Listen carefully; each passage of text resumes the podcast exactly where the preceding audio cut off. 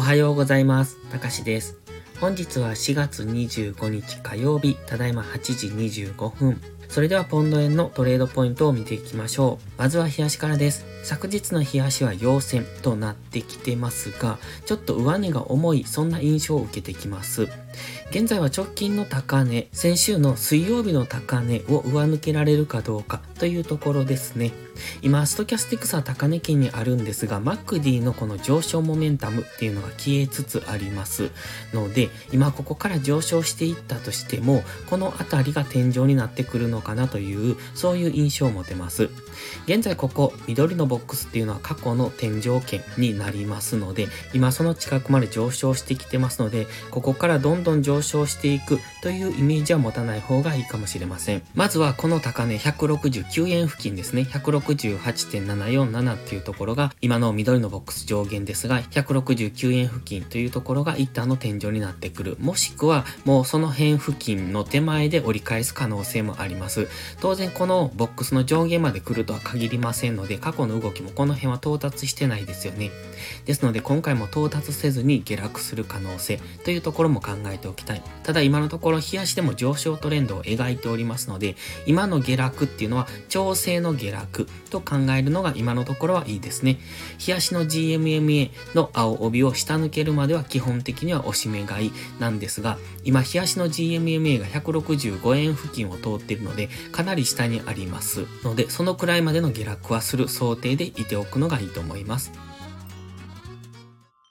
ではよじかん足です。水曜日の下落からそこからの切り返しとなってきているんですが、今のところ陽線連続で強い上昇には見えるんですが、やはりこのロウソク足を見ていると上髭下髭っていうのを比較的出しているなという印象ですので、ここのところしかも昨日はこの上昇が結構怪しくなってきているんですよね。こんな感じで上髭出してますので、そろそろ一旦調整の下落をするのかなというところ。ただこの高値を超えられてこないと、ここでダブルトップでの下落という形になる可能性もありますので、そうなると先ほど言ってましたひゃくろくじゅうごえんぐらいまで下落する可能性を考えておきたいですね。今のところ一旦はこのオレンジの平行チャンネルですね。これ過去から意識されているラインですけれども、この平行チャンネルの上限が一旦サポートになってくると思います。またこの青いラインですね。ひゃくろくじゅうごてんごこの辺りを下抜けてくると、今度は下落の方に目線が切り替わっていきますので、そこは注意ですね。今はここでダブルトップでの下落になるのか、それとも先ほど日足のボックス上限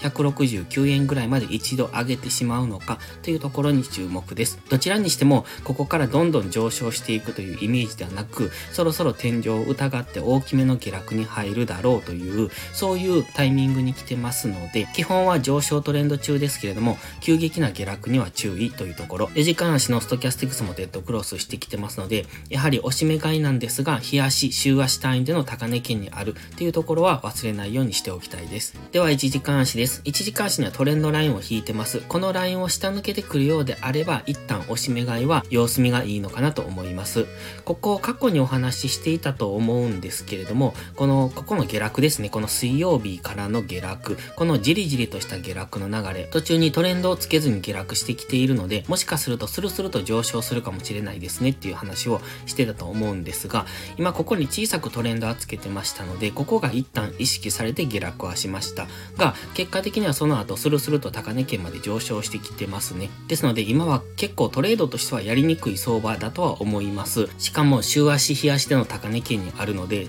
なおさらやりにくいと思うんですね。基本的には今トレンドとしては上昇なんですけれども、やはり日足の高値圏というところもありますので、日足とか週足単位での下落が入ってきてもおかしくないところにあるので、上がったところは売られやすいですし、下がったところは買われやすいというところで、基本的にトレンドの方向にトレードするのであれば押し目買いなんですけれども、それもそろそろ怪しくなってきて、いつ急落するかがわからないところに来てますので、その辺を分かってトレードしていく。今は特に月末ですので、一旦今週は様子見でもいいのかなと個人的には考えてますので、その辺も参考にトレードしていただければいいのかなと思います。今は難しいところにありますので、分かりにくいところではトレードしないを心がけていけば大丈夫だとは思います。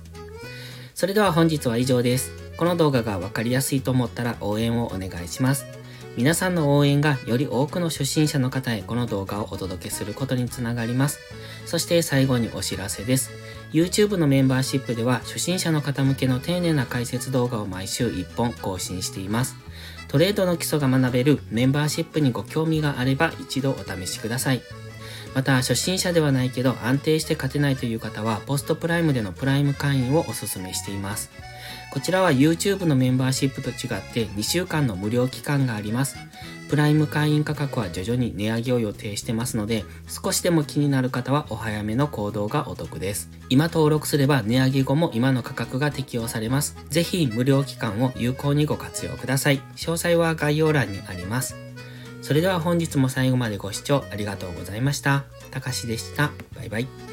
インジケーターの使い方解説ブログを書きました。ジーエムエムエー、Stochastics、マックディー の使い方について詳しく書いてます。まずは一度目を通してみてください。きっとスキルアップのお役に立てると思います。インジケーターは何気なく表示させるのではなく、理解して使いこなすことが大切です。また、インジケーターを使ったエントリー手法のテキスト販売を始めました。こちらは初心者から中級者向けですが、初心者の方向けの初級編もご用意しています。勝つための聖杯なんてありません。だからこそ地味にコツコツとスキルを積み上げていくものです。このテキストはそんな方のお力になれると信じています。せっかく エフエックス を始めたのですから、明るい未来を夢見て頑張りましょう。